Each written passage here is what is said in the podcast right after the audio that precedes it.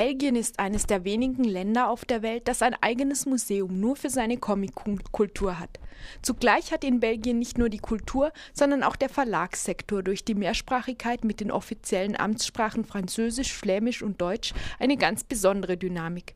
Wilhelm de Grave, der Direktor des belgischen Comicmuseums in Brüssel, stand Fokus Europa-Redakteur Alex für ein Interview zur Verfügung. Vor allem die Mehrsprachigkeit in Belgien könnte, so die These unseres Gesprächspartners, die Entwicklung einer auf Bildern gestützten Kultur, wie es ja für Comics typisch ist, besonders gestärkt haben. Zum Einstieg wollten wir von Herrn de Grave wissen, welchen Stellenwert Comics denn allgemein in der belgischen Gesellschaft haben.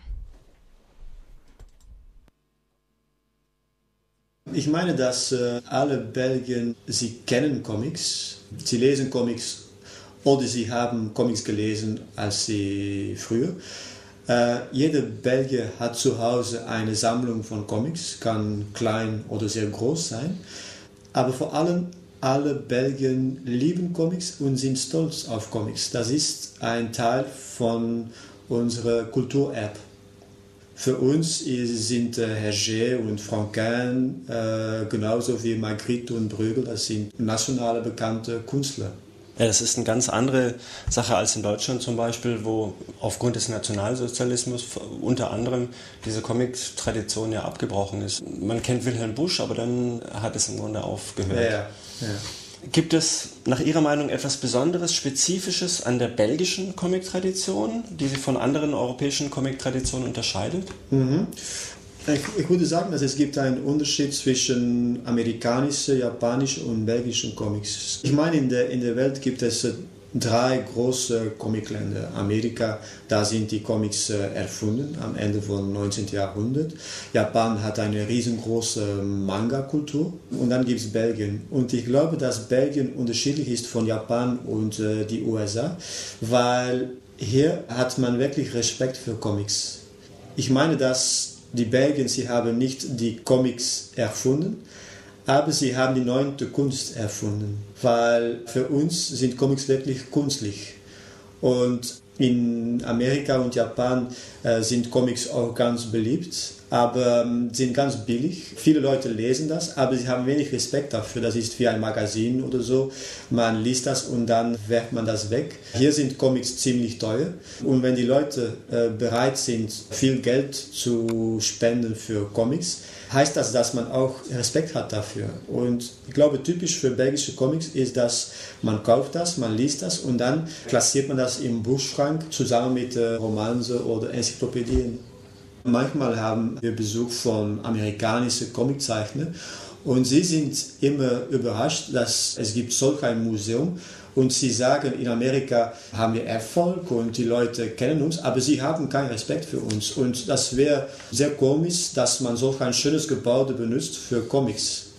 Belgien ist ein Land mit ganz unterschiedlichen Regionen, Sprachen und Kulturen. Könnte man sagen, dass die Comics ein gemeinsames Erbe sind, also etwas, mhm. über das die Belgier sich verständigen können? Ja. Die Belgier lesen allen Comics und sie fragen sich auch nicht, ob ein Comic aus Flandern, Brüssel oder Wallonien kommt. Das ist ein belgischer Comic. Und ich meine auch, dass der Grund, warum Belgien ein Comicland ist, dass das alles zu tun hat mit dieser Mehrsprachigkeit. In Belgien haben wir drei offizielle Sprachen, Niederländisch, Französisch und Deutsch. Und außerdem in der Geschichte war Belgien fast immer besetzt von fast ganz äh, Westeuropa. Ein Moment gab es hier die Spanier, dann die Französen, Österreicher, die Holländer.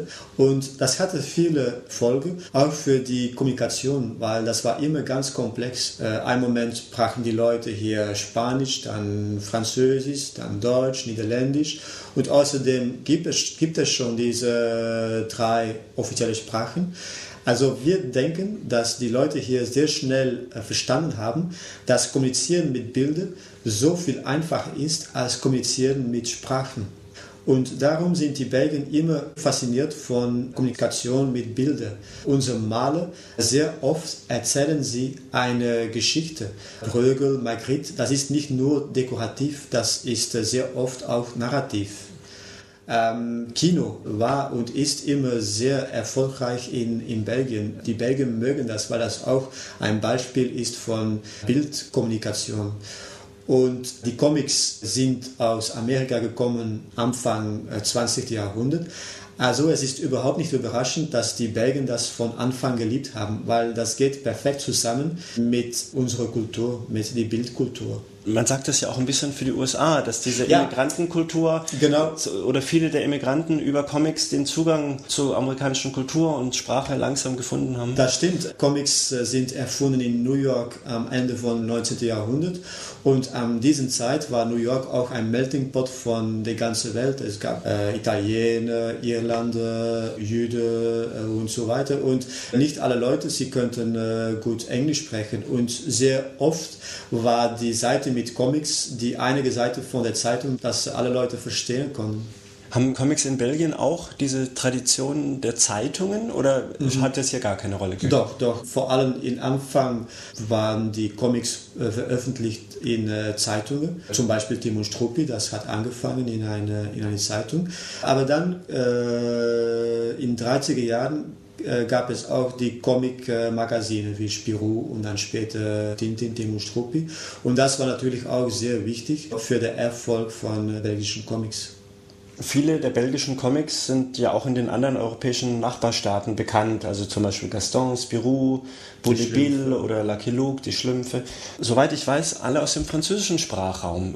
Was sind denn die wichtigsten Figuren und Serien aus dem flämischen Sprachraum in Belgien? Ich glaube, die bekannteste ist äh, Suske und Wiske. Das war, ist auch auf Deutsch übersetzt. Aber es stimmt, dass die flämischen Comics hatten nicht so viel Erfolg wie die französischsprachigen. Ein anderer sehr großer ähm, flämischer Comiczeichner ist äh, Max Lehn.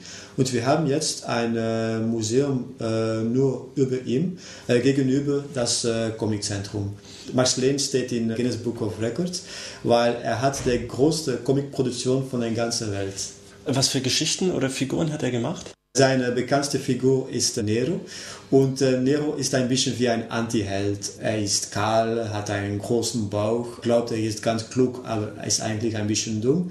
Und dann hat er eine ganze Gruppe von Figuren, ist eine Familie, sein Sohn, seine Frau und Freunde und so. Und alle zusammen gehen sie dann reisen und haben sie Abenteuer über die ganze Welt.